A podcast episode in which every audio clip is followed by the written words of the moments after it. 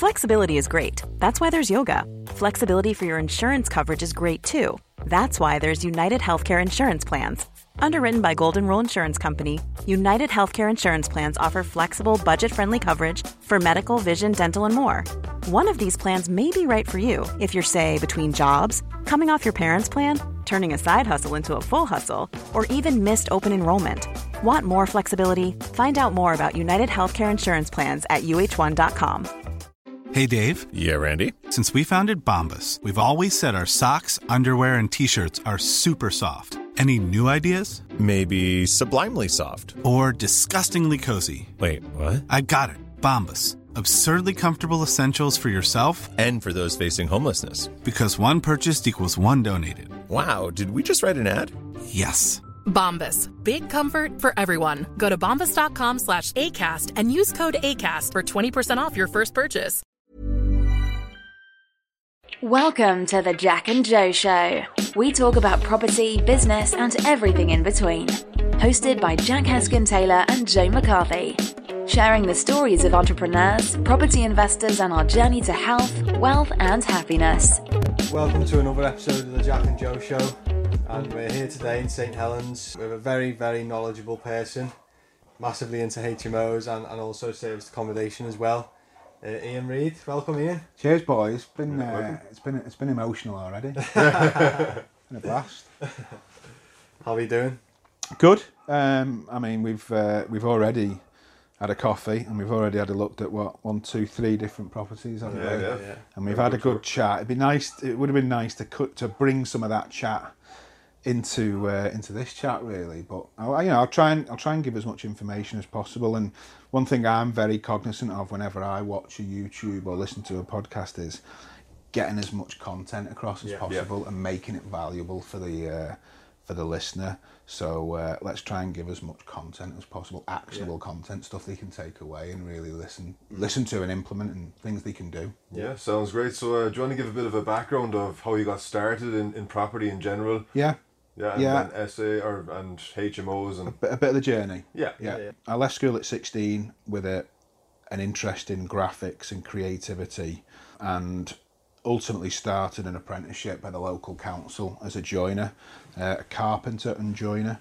So that is 12 weeks in the joiner's shop making windows, making doors, and then the rest of your three year apprenticeship on site, fitting doors, fitting windows, skirtings, architraves, small roofing detail, anything woodwork related or, or now UPVC related. What I quite quickly realised as I was fitting a piece of skirting board with my chin resting on a toilet pan, God's honest story, only two miles away in Parr, which is quite a, a, a poorer area of St Helens was, and it was rough and it was quite smelly, the, the house I was working in. I just thought, I don't want to be doing this at 50. Um, and I, and I, I just had this kind of like, my mum calls it a personal renaissance.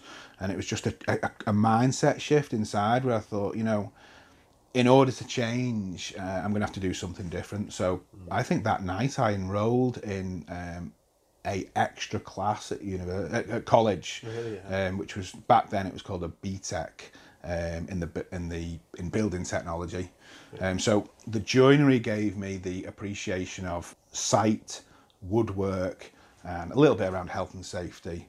The the BTEC in construction gives you a much wider understanding of plumbing, um, plastering, building, brickwork, and my confidence levels skyrocketed because I was then walking around the um, the joinery site or the builder's yard with a much bigger appreciation for all the other trades. Yeah.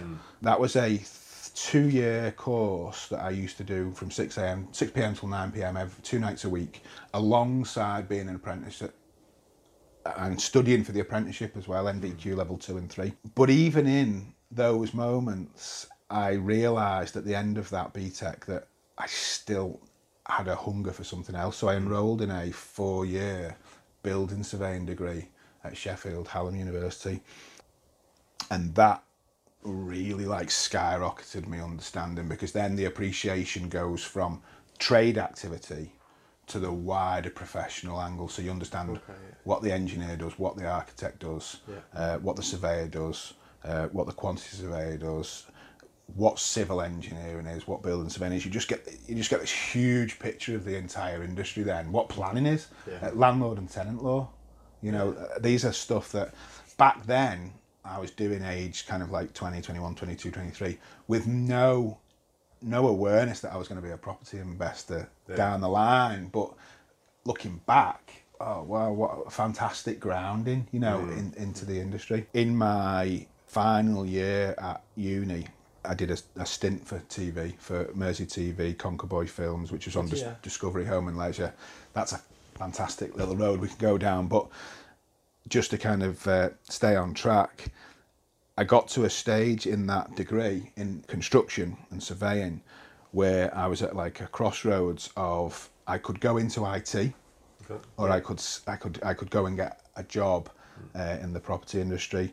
And back then IT was booming and I chased the money which was I don't know this this you know this there's two ways of looking at that but I, I for, for for 10 years I took a career in IT where I did sales project management program management training. I was in, in the financial services industry um, and I did a whole load of international travel and that job gave me enough of a income and enough of a, a salary and allowed me to build the credit file, which really led me to investing. Um, and I was about three years into that, and I realised I wasn't gonna. I, I, my expectations of salary progression in the corporate world just weren't gonna come to fruition. Okay. Salary salaries didn't go up like I wanted it, and that's when I um, I got the property bug around about 2003, 2004. I went to I went to a Tony Robbins event, and it just fueled me to think right I need to do something, and I spent the first 18 months on the sidelines, going to the property exhibitions, reading the books. Podcasts weren't around, YouTubes weren't around. it was CD-ROMs So how, how old were you then? paper copies. 2003, born in 75, so 22, 23. Okay. Probably not dissimilar to you, your age. So, yeah, I'm 25. yeah. 25. 28. you're- Yeah, yeah, yeah. I knew you were a bit older. Um, and in hindsight now, God, I'm so glad I did it at that Yeah, age. And yeah. getting to know my business partners now, Jack and Jim, who are 24, 25, uh, huge respect for them at this age for having the awareness now. Yeah. Yeah. Because if you, property is a long game, and if you make the decisions now to get involved, Mm-hmm. it'll pay off it when you're 45, 50, 55. Yeah. I was tinkering around the sidelines every morning, getting up at 4 a.m. and 5 a.m. And I was on Rightmove. Right Move was around, believe it or not, back then. It was a very early age, very early days. And I remember uh, somewhere somewhere around 18 months into kicking around the sidelines, just literally going viewing a property, picking up the phone and just making an offer, even though I knew it wasn't below market value. Yeah. It wasn't necessarily in the best area. It wasn't the best property, but I just had to take some action. I just had Yeah. to take an action. Put your foot in the door. I had to, Uh, and it wasn't the best purchase. I've still got it now, Mm-hmm. and there's a fantastic story about. It's now a four-bed mini mo. Uh? I didn't, I didn't even know what an HMO was back then, but that place basically got turned into a cannabis farm without me knowing. Yeah, the way my process, you know, the way it went for me was single let, single let, single let, HMO. Mm-hmm. Because I'd realised after like three single lets that there's just no money in single lets. And the HMO we bought, we invested 30k's worth of like proper cash, liquid cash into kitting it out and fitting it out. Took us about six months back then. I predominantly did all the work myself whilst working. I had this concept at the time of trying to trying to build up the assets in stealth mode, mm-hmm. and I'd encourage anyone if you are in a job at the minute, don't leave your job. Do it in stealth mode. Do it before work. Do it after work. Do it at the weekend. That's one strategy. It's not. It's not for everyone, but um, I, you know, I, I, I there was a disabled plumber that I know who'd had a stroke, and I, I took him along and I sat him in the room and he taught me how to do the copper pipes to, the, to the boiler, and, and, and I just kind of did everything bootstrapped. That was the Prescott Road property, um, which is now a licensed five bed, freshly painted, all fire doored HMO. But back then, it just wasn't that onerous. You could get it, and, and, and as quick as you can, you can get, you know, fill in the rooms. Uh, obviously, things have changed. I think I did two more single lets, but by that time I was just like, no, HMO, HMO, HMO. And, and from that point forward, I never looked at a single lets. I just fully turned my back on that and just purely focused on HMO. So Ian, uh, just getting back to what we were just talking about, we're looking at scaling our business and our kind of plans for the future. We're looking to do it in gradual stages, so we're not taking on too much at, the, at one time, trying to minimize risk, starting kind of small and gradually building up. How would you relate that to someone who's looking to get into HMOs? Yeah. What way would you recommend them starting off? Obviously, you could go straight in for your seven bed, eight bed, nine bed, ten bed HMOs, but I think if you do that, you and, and you're fresh, you're exposing yourself to a lot of challenges regarding risk, regarding um, trades, regarding price overruns, um, regarding the implications, the challenges of managing 10 tenants. So I would step it right back and potentially look at a four bed minimo, which is a mini HMO. Some of the benefits, depending on your area, assuming you've got no uh, Article 4 directions in your area, you could possibly pick up a two bed, two reception room house, make some minor adaptations, and that controls, you know, the risk of overspending on plastering is contained. The risk of overspending on joinery is contained. Your capital fit out costs for your four beds, your one washing machine, your one fridge freezer are contained, and it gives you a chance to run a four bed minimo without the necessary five bed licensing implications. So basically, if you if you do a five bed HMO, certainly where I am, you and in fact nationally from the first of October, you need a license, which means you have to have fire doors on every bedroom, fire doors on the kitchen, heat and smoke alarm in the kitchen, intumescent strips on all the fire doors. If you don't need the license for a four bed, all of them regulations and stuff, what's what's the script with that? here? it's a bit of a grey area. It, it, it is a bit of a grey area. I've had the licensing officer out to one of my four beds, and she still insists on the same level of protection and cover that I'm doing in my five beds. The only real difference is that the five beds require the formal paperwork for the smoke test. The fire bed, the five beds require the license itself, which is a cost exercise. It therefore requires floor plans.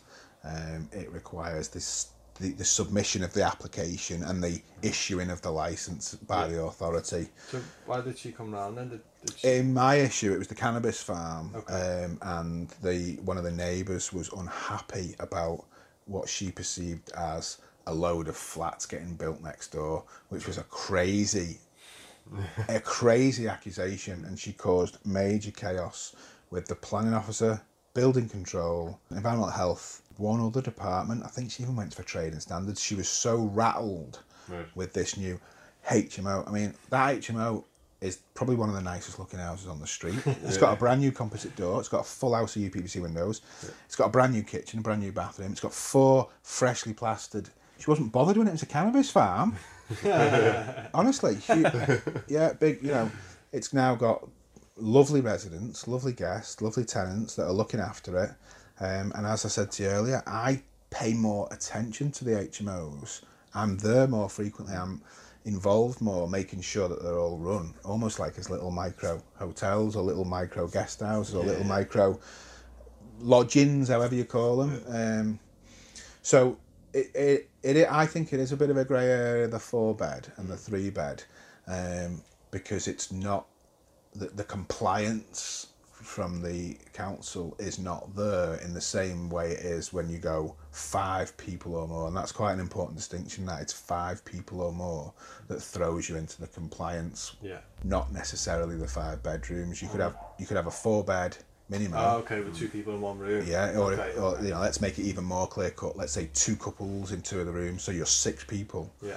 Um, then that makes that a licensable HMO. Okay. There is a there is a there is a lot to get your head around. I think in to understand the world of HMO, and we were talking earlier about ways to minimise your risks Yeah. and minimise your exposure and your strategy of like say for example you guys wanted to try an HMO a great way would be to partner with someone who'd done them and a great way for you would be to keep it small and sweet and succinct in the first step, and just go for a two bed, two, two up, two down, ideally with a, a, a, a, some amenity space like this conservatory, because that just makes it more of a attractive asset for any of your potential guests, doesn't it? You know, Yeah, yeah, what? Yeah, you know, I come here. I came here uh, Monday night when I was doing that manual eviction, and one guy was watching telly, and uh, a guy who just moved in that weekend was having a chat, and I chatted to both of them for ten minutes because of this space. Whereas if they're all in their bedrooms,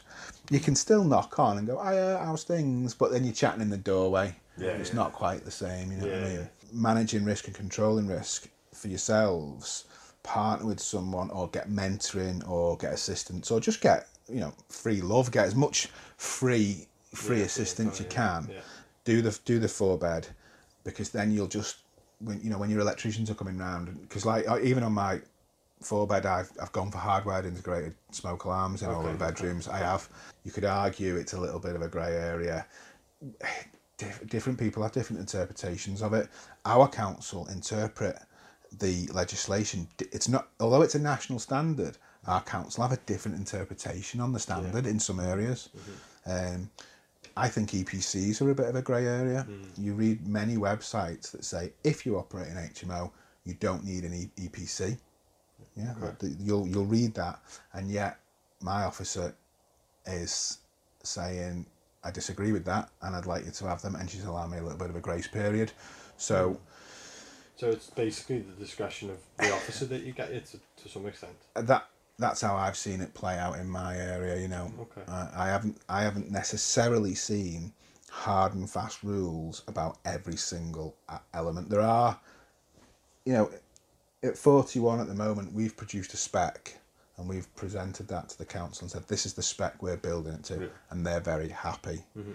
Um, if there was something in that spec they didn't like, for example, um, we uh, in one spec we specified a 10 mil gap um, underneath the bedroom doors just to allow for some circulation space. They didn't like that. Right. They Really? they want a tighter gap all the way around because they don't want smoke infiltration coming through. Fine. So they, they are reading these specs Yeah. and they are giving you advice. Do you know?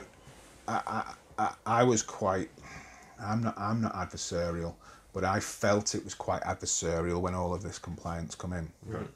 And one of my tips to, to you guys would be if you're going to go and do a four bed minimo in Liverpool, and make sure you've got the funds there from your JV partner or your investor, Yeah. and invite the council in to say, here's our spec, here's our floor plans, come and walk round. This is what we're intending to do Yeah.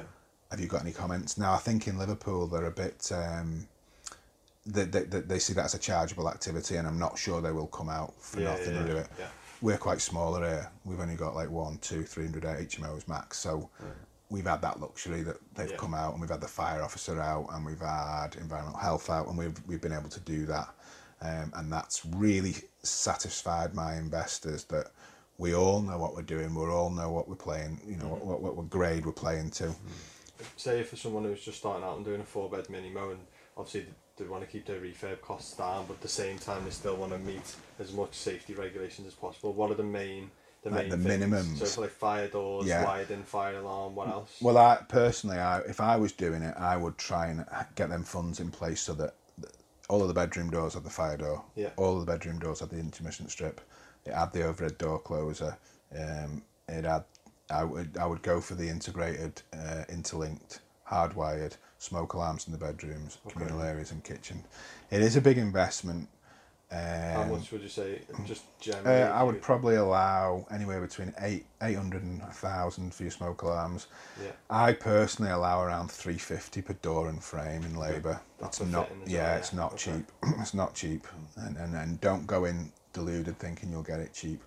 If you're going to have that investment for 20 years, you want those doors operating almost engineered like, you know, you want precision gaps, precision precision locking. So it's worth actually spending that money because it's It you won't have to redo the work in a few years. and you'll get less call outs from the tenants and when the HMO officer comes round she'll check one door and if she if she sees how great it is you know she might be less harsh on checking every single one to the ninth degree because she understands that you understand the importance of the great fit And in terms of say council tax now as well, and a HMO compared Mm. to single let, now I know different jurisdictions are, are they operate differently. You know, a straightforward single let is just for the whole building. Yeah. Say no for a minimo. What way does the council tax work in that sense? Yeah, well, a, a massive topic, and you could easily do a two or three hour podcast just on this topic alone. But in short, the VOA, they it's the VOA that basically assess the property. Um, that stands for Valuation Office Agency. I think. Okay. Google that. Um, I've had an inspection here. I've had an inspection over the road, and I've had an inspection. In fact, that was the fourth body that came to me, cannabis farm. I've had an inspection there. An assessor came out. He asks to see in the bedrooms. What he's looking for is they call it SCUs, self-contained units. Linda Wright from Planet Right explains this really, really succinctly. Five or six years ago, an SCU, a self-contained unit, was a unit that you could theoretically stay in for 24 hours and not require there'd be no requirement for you to leave the SCU. Okay. And that makes it SCU. So an SCU would have kitchen facilities, washing facilities, sleeping facilities. So if you think about like a one bed apartment with its own kitchen and its own bathroom and its own bed space and maybe living space, it's self contained, it's clear cut, it's eligible for council tax because it's a self contained unit, right? Five years ago, that was the way the world looked. That argument helps me be compliant in the fact that I only need one council tax for this property because this was a three bed residential mid terrace mm-hmm. with one kitchen, one bathroom, and three bedrooms. When you do the adaptation to five bedrooms, I purposefully do not make any of the units SCU. I don't make any of them self-contained because as soon as you do, I think you're giving the licensing officer, so the um, the valuation officer, things to play with. He can say, "Well, hang on a second. This guy's got a kitchen. He's got a bathroom. He's got a bedroom. He's got a lounge." It's a self-contained unit. Ammunition to start. It's got ammunition. yeah. So I deliberately don't, don't do that because, in my mind, it's, it's wrong to classify any of my rooms as self contained units. They're not. You, you have to come out to use this bathroom, mm-hmm. you have to come out to use this kitchen and this washing machine. So I, I've really engineered my product to make sure it doesn't fall foul of that. However, some councils, when you read on the forum, they're interpreting the VOA manual, they have a massive manual on this, differently. They're disregarding self contained unit and they're saying things like if there's been extensive adaptation and change of the property, that is a tick in the box in the favour of the valuation officer, for example. Hmm. If each room had a little kitchenette, hmm. but you were trying to say, well, we share bathrooms at the end of a block. They weren't washing with that because they were saying like, there's no sharing of a toilet. You, you have exclusive use of that toilet when you go down there. My, my officer, when he came, the valuation officer, he, he shared with me some of these case studies, so that he, he wasn't a complete ogre around that. And it it is a minefield. It is something you want to get your head around. I don't think it's something that should stop you investing in the asset class Yeah. But I think it's definitely something to get your head around. Be aware. Mm-hmm. There's there's Facebook groups now where you can join and you can see how people are dealing with this because some councils are coming down hard and saying, you know, we're classing each unit as a self-contained unit. I think mm. which- what did I think we read or seen or something about someone who had like a nine or ten bed HMO all en suite and, and, and they were getting the council were now enforcing that Every they had room. to pay council tax per Yeah. room. yeah, some people have appealed it, and you can appeal it, and there's there's certainly groups of landlords getting together on Facebook groups to, to fight this. But if you ask me, it's wholly wrong. Yeah. to do it. Um, the downside of investors is largely they are like I can I liken to like the feline cat community. do you know what I'm saying? Though it's quite a it's quite an individualistic um, activity and trade. You, you don't invest in packs. Yeah. You don't work in packs. I- Investors don't come together very well. Um, it's quite an isolated, it, although it's quite a sharing community. It's also, whereas the hotel industry is different. The hotel or the farming industry is different. The farmers come together and create large farming um, kind of like lobby groups, Yeah. Yeah. and the hotel industry does that as well. But the investors, we've got the RLA and the NLA, which is merging, and they don't particularly. Um, in my mind, they don't particularly come together and fight causes together. I I think the world will look radically different in 10 or 15 years' time. I think licensing is going to give the VOA and any government organisation huge insight into the stock of properties. Because if we go back 10 years, 10 years ago, the council had no idea how this property was configured internally. Yeah. I mean, this is quite a recent thing. I've only done this in the last three years, but now someone can run a report and go, show me all the HMOs in St Helens, you know, show me all the HMOs in Liverpool. Pff, A huge data set comes up of two and a half thousand. Hmm. How much council tax would we get if overnight we made all those 2005? You know, and, and that's how decisions Big could be made. Yeah, aren't yeah, yeah, yeah. So, that, you know, and the councils are desperate for cash, mm, absolutely desperate for cash. But if you ask me, the person that's going to suffer is the poor guy who's you know paying like hundred pound a week or ninety pound a week or Oh, eighty yeah. a week because he's now going to have to be entitled to pay council tax on a room when he's not got any of that facility. So, mm-hmm. i if the council's are looking to extract more money from this asset class, I think it needs to be done by whole house banding rather than individual rooms. So instead of mm. being band A, there's like a council, there's a HMO, HMO, band, Yeah, yeah, Yeah. okay. Yeah, and it's like fair yeah, yeah, it's like A plus or A star star. Yeah. Um, personally, I, there's been so much change since October with all the compliance regulation and the the licensing costs. Mm-hmm. I think it would massively disrupt the HMO market if Mm. extra costs come in. Yeah, it would. Definitely, And, yeah. uh, ultimately, like you said, it's the people at the end of the chain who are paying for the rooms. Uh, you know, if even if the landlords have to pay for it for the council tax, you're going to push the room prices up, aren't It- you? Like, it- gonna yeah, it's just it's just going to happen, and the council will say things like, "That can't happen. You shouldn't do that," and the you know this cost can't be passed on. But the reality is, for new investors coming in, when they're costing out the the costs, that's going to go in as a cost, isn't it? Mm-hmm. You know, Yeah. so Factor. Mm. you could honestly talk about that as a topic. This is like in HMO, you could talk about compliance, you could talk about licensing, you could talk about planning, you could talk about four bed, five bed, six bed, seven bed. You could just, you could, it's a really deep topic. Throat's going. on that sort of subject, is there any issues that you've ever had with planning before? I've had an interesting one crop up where I had a six room shared house and we found some extra space. You know, we're talking about uh, sweating the asset, squeezing the lemon. We found some extra space by giving some of the rooms en suites and then that freed up space in a bathroom. It was a huge bathroom where we were able to then create a seventh bed within the footprint of the building. I was really proud of that. So we did it and at the time I wasn't aware of the planning implication. Going from a six bed to a seven bed takes you out of the residential use case into the sui generis Okay. use case. But I found our council really good. They just said, look, we're aware this has happened, not sure how the awareness kicked in.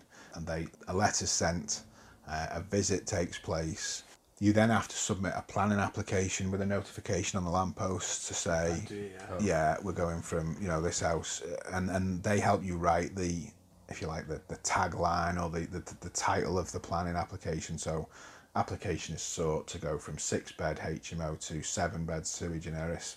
So that's where, in my favour, good good tenant relations, good neighbour relations, well managed HMO, clean, tidy, compliant with all the fire doors and smoke alarms, just well run and well appointed. Hmm. All of that stood me in favour of getting that granted with no resistance. Part of the reason I think I've done okay there is again that house is in an area. You know, like when we arrived, I was telling you that one of the things that can go in your advantage is choosing houses where the area lends itself to the HMO. Yeah. And the flip side of that being, if you took it to, you tried to set up next to a school in a beautiful leafy suburb where you've got high density of owner occupier, hmm. you, you're going to struggle.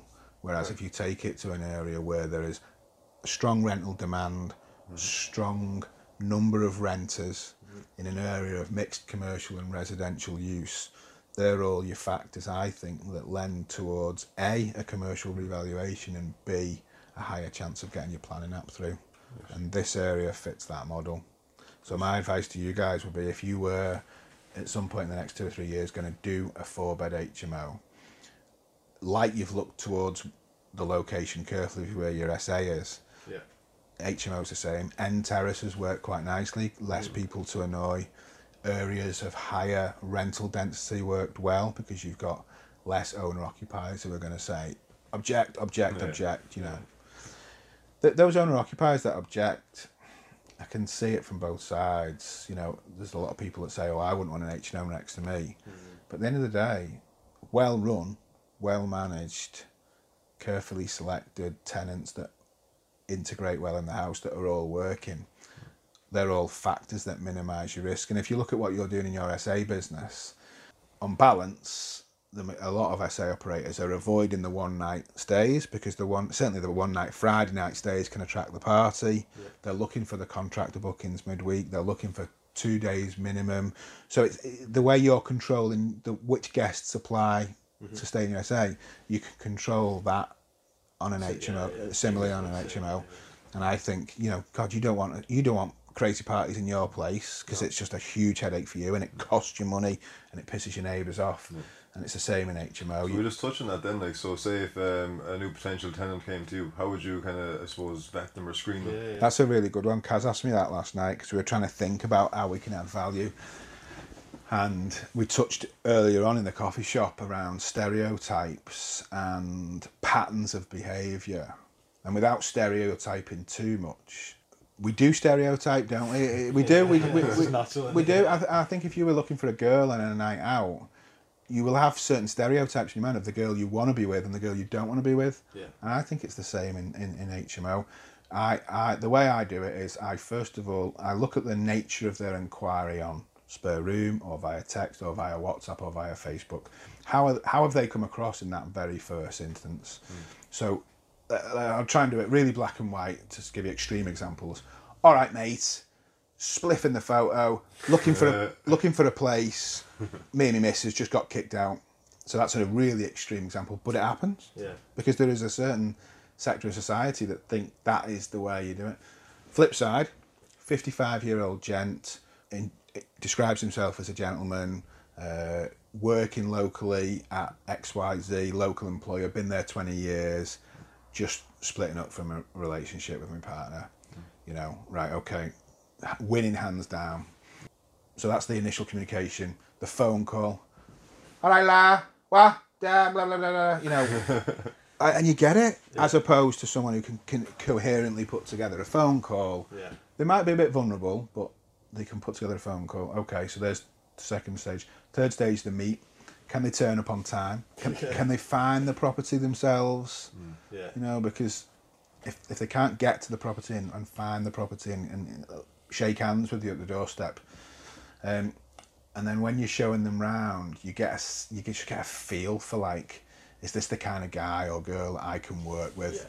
You know, you still get it wrong. You still get it wrong all day long, but um, is this someone that I could do business with? Is this someone that if there was a problem, I can resolve? Um, that's very much the style, my style, and I, I, even the same style with my investors. You know, I've, I, I'm all about can I meet them? Can I shake hands with them? Do they seem like if there's an issue, they're normal and human? You know, like plastering overruns by three days, or plasterer wasn't aware that that was in the thing and it's going to be another 150 quid. Are we all human and normal, and we can kind of say and we can deal with it that way? Yeah. That's the way I like to do it. I don't think there's a huge need for massive, lengthy contracts, but it's a judgment call, isn't it? And, and you know, if there's any alarm bells on that um, site visit, that's when you can potentially put some hurdles in the way of the application to see just how serious they are. So if you've got if you've got any if you've got any doubts, you can say, well, can I see some screenshots of your bank account? Yeah, or references. can I see some references? If he's not comfortable giving you screenshots, or if so all of a sudden his phone's broke and it then you know they Yeah. there, there you are in a sense. And it's, and it's the same in service accommodation, isn't it? In the fact that you know. I know James is really good at our end on making sure the terms and conditions are signed, and um, you know, again, asking them what you're coming up for. Because we, you know, we, we had this, we had seven people coming up one night for two nights stay. We want to know the age group of that group, the average age. We want to know are they coming here for work? The last thing we want is someone coming for two nights of partying. Yeah. Uh, and it's the same in HMO. You've got to try and kind of weed out potential problems. What else am I looking for? It's this. This is a tragedy, and it is ageist. But I, I often use as a benchmark and a filter. Am I prepared to stand by my words and stand on stage and say it? And and I would say you've got to be careful with the younger people. You know, like, and it is the very ageist thing to say, but I've had more problems with the 18 to 25 demographic than I have with the 55 plus demographic. Yeah, okay, yes. And I just, I don't, I, I you know, I'd, I'd, I'd defend that. And, you know, what do you think on that one? Like, let me ask you. And it seems, back. seems like fairly kind of a Yeah, it's a point, fair yeah. comment. Like, Fair comment, yeah. yeah. no, no, but comment, it's yeah. good to ask because um, you could imagine if you were asked that on BBC News, is it okay to say that? Is it politically correct to say that? But at the end of the day, No, I these are patterns that have Yeah. emerged over 15 years of experience. Why give yourself a headache? You know, if 25 plus, like I'm 25 now, and I'm just sort of, I don't know, everyone's got their own sort of time frame, haven't they? But I've just sort of, I'm, I'm out, I'm out of that childish phase and Yeah. past all of that, Yeah. that sort of, but I can imagine, you know, me and a group of my mates when we were 19, 20, You bring out I've at the been house there. party, bring, We've all you're out on a Saturday night, you're bringing out a load of your Yeah. friends back to your Yeah. house, and you know that's just the age group really. Like I've done, I've done it.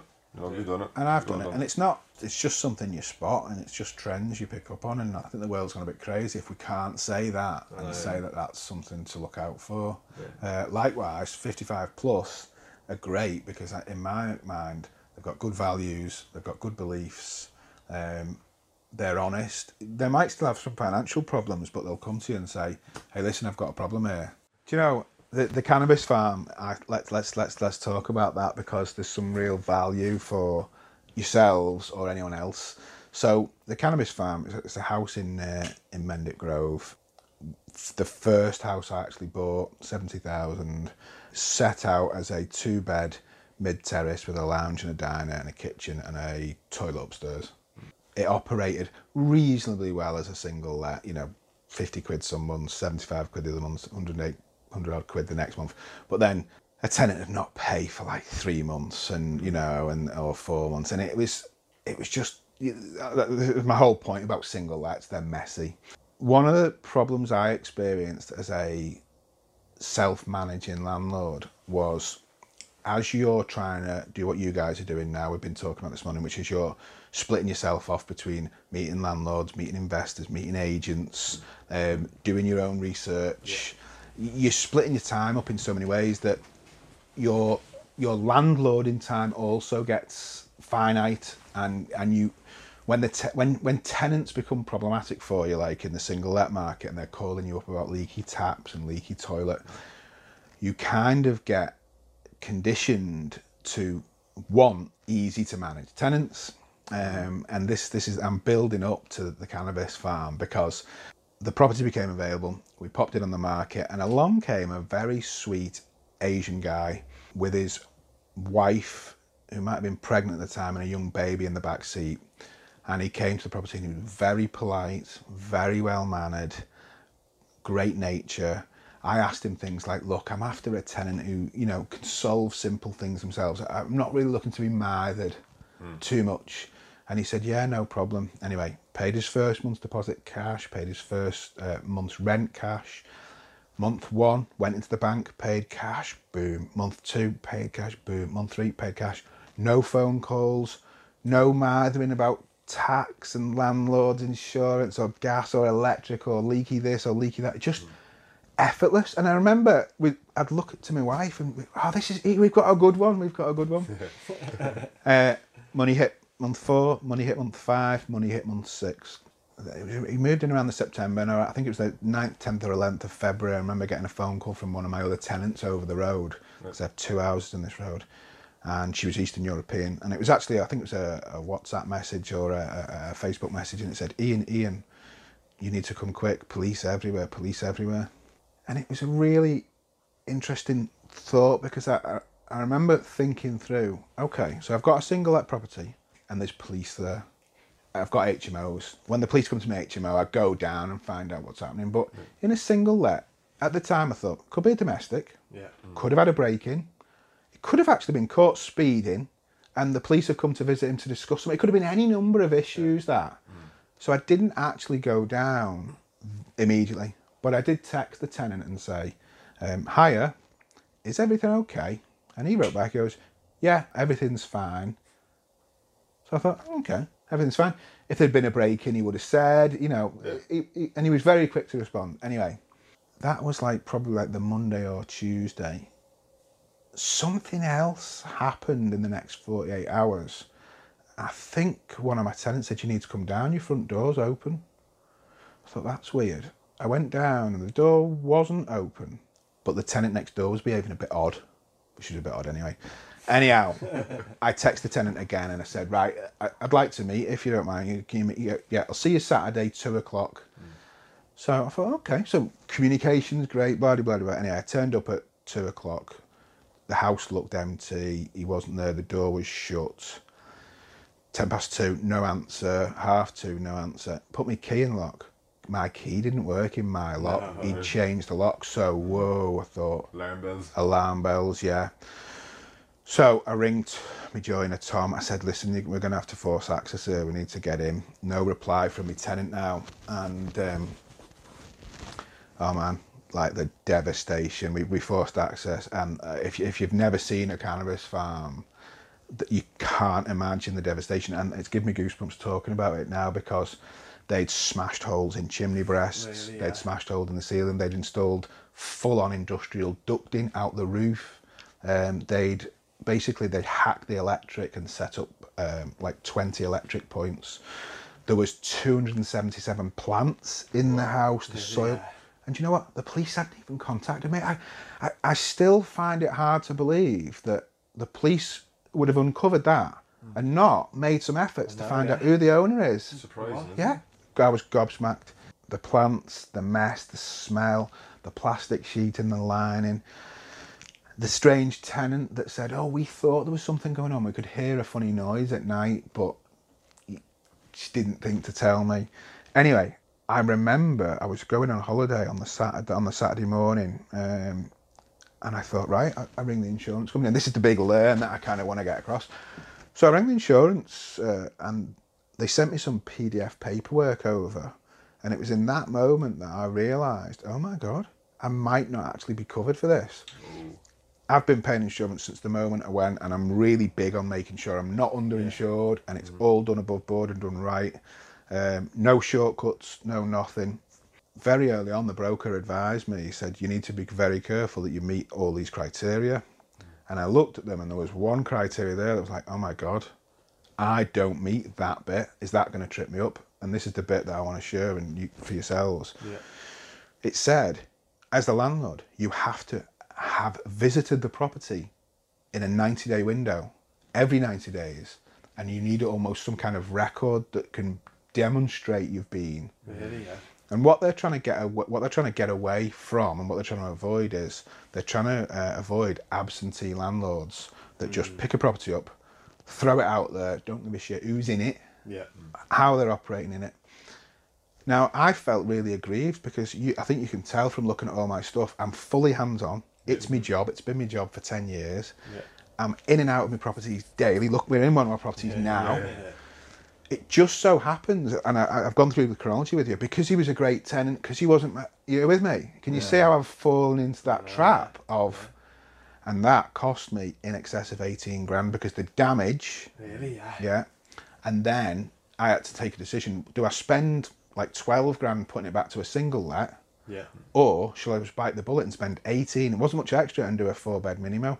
That was my first minimo. Okay. And actually, it's been a smart move because it now obviously produces more money than a single let. I was fed up when it was a single let, I wasn't making any money. So, um, So that was the catalyst, so to get you into the, the whole HMO side of things. No, no, because I was into HMO, but that just got me thinking. Now, I've, since then, I've done three beds, four beds. I mean, I've got five, six, and sevens, but I'm not afraid of doing four bed minimos all Yeah, day long. I'm not afraid. It, it lets really well. It's consistently full. It's very low maintenance because four people there's a huge difference between a three and four person HMO and a six and 7 Six and seven creates more uh, rubbish. Six and seven creates higher uh, load on the property from a maintenance and a, and a kind of like aesthetic point of view. Them three and four beds, that they're normally one bathroom, or do you try and squeeze two? Or Well, what do you do? with that four bed, I, we, we just modernised the bathroom, took the bath out. See, the other thing to say as well is when it's a, an HMO, I don't mind spending money on an HMO because you're getting that return back. Mm, yeah. When it's a single let, you, you operate, you quite often operate it from a quite a stingy, miserly mindset. Yeah. So in that issue, we, we, had- we used it as an opportunity to upgrade the bathroom, upgrade all the bedrooms, add additional bedrooms, put extra sound quality in, put a brand new boiler in, mm. skim it. I- I mean, you know, the, the whole. I mean, it needed all of that because of. It needed a lot of that because of the damage. Yeah. But that I'm really proud of that property now. It was my first one that we bought for 70. It's now a four bed mini mo. Commercially, it's going to have that commercial valuation. It's never going to get the commercial val because it's still a house in a Yeah. cul-de-sac. But um, I'm getting good good return on that, and Nice. and I'm and I'm engaged and motivated and and happy to visit that property. Whereas with the single let, sometimes they can grind you down a bit because you've you've bought into it hoping to make a bit of cash, and Yeah. you just don't really get it. It's like that thing as well with void periods. If you have a void period with a single let, I mean, you're just not getting the rent for that month. Whereas if it, if a room is void in a HMO, it's only one room. You still have the other three. Absolutely, Yeah. absolutely. And one thing I've found as well, as I've got bigger and bigger and bigger and bigger on the number of rooms, I think I'm, I'm, I think I have less voids because basically any call that comes in, you can usually service it because you've got that capacity, Yeah, t- yeah. you know. And I think you'll experience that in your SA business. Cam talks about it. When you've got multiple SAs, if this one's got a leak or if this one's something's going on, Yeah. you can move them around. yeah, around, so that's a really nice thing mm-hmm. about having. can be quite costly if you've only got one and you've got to find somewhere else to stay. Or Yeah. you same with the HMO. we- And when we had the fire just down the road, you asked me about what happened to that building down the road. There was a fire next door to one of our properties, which affected our property. Yeah. But I was able to resettle everyone. So that's a nice little feature about having SA units, HMO units, some single lets. It all seems to be like on the same street as well. In this instance, I've got a high concentration around here, which I love. In hindsight, knowing what I know now, I'd say have a have a patch, know your patch, but definitely go for concentration because mm. this is easy to clean. You can send a cleaner around. She can rattle around all the houses in, in a set day. It's easy for me to come and service. If I meet a tenant as a to show them a room. If they don't like that one, I can show them that one. If there's an issue in that one, I can move them. So, mm. some real value in having concentration, and I think I think so in SA as well. Definitely, yeah. If you need to re- rehouse someone Yeah. Overnight or If- whatever, reason, If there's whatever if, if there's twelve contractors in your house, only owe six, Mm. six in this, six in the other. Um, keys when your tradesmen come, the tradesmen can hit all your yeah. There's so many advantages, and it sometimes makes me think. Guest houses, hotels. th- th- there's some real value in just going for a property that just has more density and more utilisation to it. see that even apartments, like even a block, if you had three or four units in the one block of apartments, you know, as SA, Yeah. you know, it seems No, easier to manage. Same thing, same That's thing. it. The around the time of the cannabis farm is when I really started getting wise to this concept of sweating the asset and squeezing the lemon. Um, and this particular asset, for example, upstairs we had a uh, small rear bedroom. We dragged the door forward in, onto the landing to create a ensuite. We created an ensuite in the front room, and like this example I showed you, it's, it's a shame the camera can't see it, but there's you know this area, this vestibule that was underutilized. We've now created a toilet here and a shower and sink. So mm-hmm. that's one thing I really do spend a lot of time. I look at the asset, physically look at the the, the floor plan, Yeah. and think how can I utilize? Look at this conservatory in this yard Lovely. you know, and if you think about it, what's the point of having a big garden in HMO? No, but a conservatory is a smart move, isn't it? You don't need you don't need huge circulation areas outside. They hardly spend any time. So, tip for the tip for viewers, tip for you guys. I I, I used to it used to call it the twist. It was a Dolf de Roos um, phrase. But when you're looking at a deal, think where's there a twist in this asset? Maybe you can go into the loft in the future. Uh, maybe you can extend into the garden. Maybe you can extend inward or adapt the, the floor plan inward, you know, and, and, and, and find an additional room. Yeah. So I'm always looking for the twist. It's a nice So little. with your properties then that you have, how would you go about sourcing them? Would you use Rightmove, go through agents? yeah, deal source? yeah, yeah. So we touched on this before. So uh, the way I've done it, I've not paid sources to source me properties, and the, and the reason being, I'm so focused on the patch, so focused on making sure I can get to all my assets within like a 25 minute time Yeah. radius. There's just, there's no real value. Like you know, say I said to you guys, right, guys, I want you to focus on a 25 minute radius of St Helens, or you're going to come back really with very similar results to what What you would find. to what I'd find yeah, myself. Yeah. I think I think sourcing is relevant. If if so, if you're watching this, or or you're in London, or you're in Scotland, or you're in Wales, or even abroad, and you think I'd love a piece of the action in St Helens or Liverpool, then someone like myself or you guys absolutely sourcing, and you're clearly building local knowledge with letting agents and, and trades and estate agents and landlords and uh, tenant community that you would be great people to source for people absolutely All right, so uh, Ian, what would three tips be now? What would three tips be that you'd give to anyone starting off in HMOs? in HMO. I mean, and they and these are uh, th- these tips apply to property, HMO, single let, buy to let, but definitely everything costs more. Every everything costs more, and also prices are rising. So we we we had this famous moment like a year ago where we priced at Argos all our lamps, all our uh, bedside lamps are we at, at Howdens we priced all our fire doors and our intumescent strips and in the space of six months prices increased seriously Really, yeah. yeah? yeah I remember the lamps at Argos for example were six quid and we're meant to get them you know a couple of months later they were nine quid Really, yeah. not much but when you scale it up by like six seven eight rooms fire doors went up yeah so prices will always rise everything will cost more as quick as you can, systematize everything, even something as simple as your, your Corgi gas safe. Corgi gas safe, 65 quid. As you scale from 1 to 2 to 5 to 10 to 15 to 20, mm-hmm. If all if, if, if, if in one month all of a sudden you've planned it wrongly and you've got 20 gas safes due at 665 a pop, that's 1300 quid on gas safes. Yeah. So stagger them, stagger your license applications, try and stagger everything. Um, I, I, I- I've switched all, nearly all of my rent collections to weekly because from a cash flow point of view, um, I know I've got that regular cash flow coming in at the end of every week, Yeah. and I can just really spread all my costs. Put down as a tip around, around trades, around making sure you build a really good network. You saw me in action there with the electrical team. They look like fab guys, don't they? Yeah, and, yeah, and they are. Yeah, yeah. They're, they're, they're, they're, they're, it's important, I think, that you find the right trade for the right level you're operating. Hmm. So at the scale I'm at now, I need jobbing plumbers, jobbing electricians. Do you know that term, jobbing? Do you know what I mean when I say no, jobbing? what you mean. It's kind of like a, it's a trade term. When plumbers and electricians and, and, and gas installers set themselves up, some will set them up as central heating system installers. That's all they want to do is install central heating all day. Some of the joiners will set them up themselves up as alongside a roofer, they'll just want a roof all day long. The term jobbing means they're generally going from job to job in a van and they're ca- and they're, they're geared up for some of the smaller jobs like changing a thermostatic rad valve on a, on a, on a, on a radiator or roofing wise doing some small flashing repairs. What you need is you need a good supply a good a good network of jobbing tradesmen. So that's quite often small, smaller, local, operating from a small van, or or in some cases you might have a guy who's operating out of an estate car.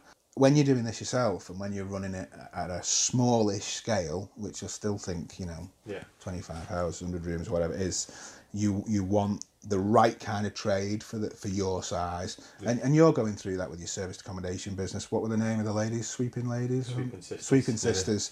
They sound the perfect size for your business. Yeah, they are, yeah. There'd be a company out there called Northwest um, Cleaners, and they might have like 150 cleaners, but they might be wanting 18 pound an hour, and Hmm. that might not be the right model for your business. So there's some tips. Lessons wise, tenants have different values to you, and you and, and, and like when you're developing your assets, you've really got to get yourself in the mindset of the tenant all the time, the tenant avatar, the, the, the guest, and develop it for them. Don't develop it for yourself because they have different values to you.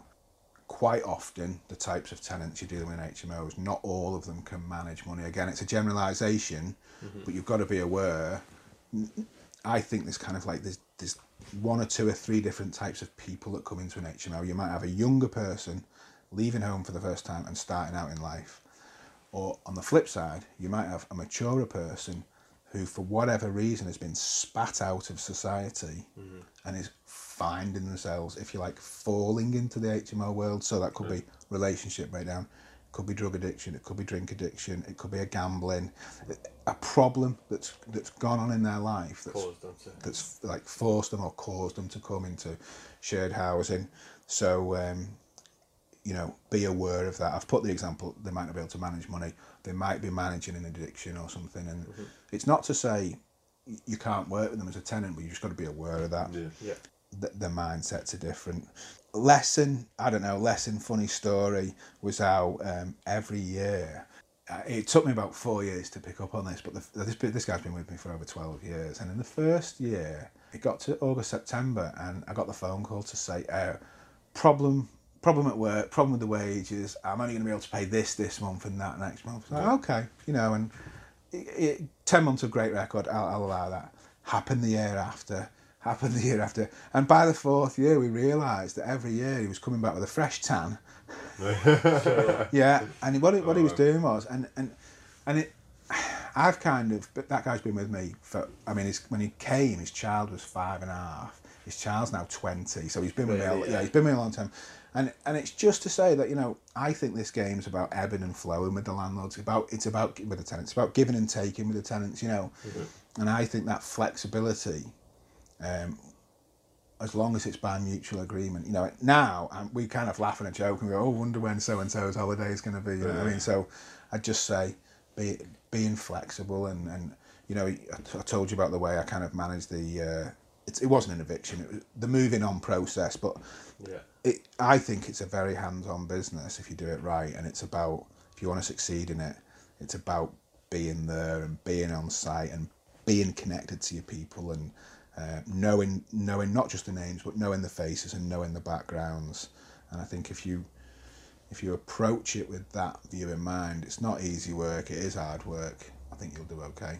Yeah, perfect. Sounds like a good place to wrap up. That doesn't it? Yeah, 100%. Yeah, no. Sound. Thanks very much. It's been great. Yeah, it's been good. It's been good. That I wish you really, really well on your journey. I think from what I've seen about the way you've kicked off your SA journey, I think if you do foray into small HMO, I think you'll do well. Sound. Wish you the best of success, boys. Sound. Thanks very much. Thanks for thanks for listening and for watching. Yeah, 100%. And uh, we'll see you next time. See ya. See ya.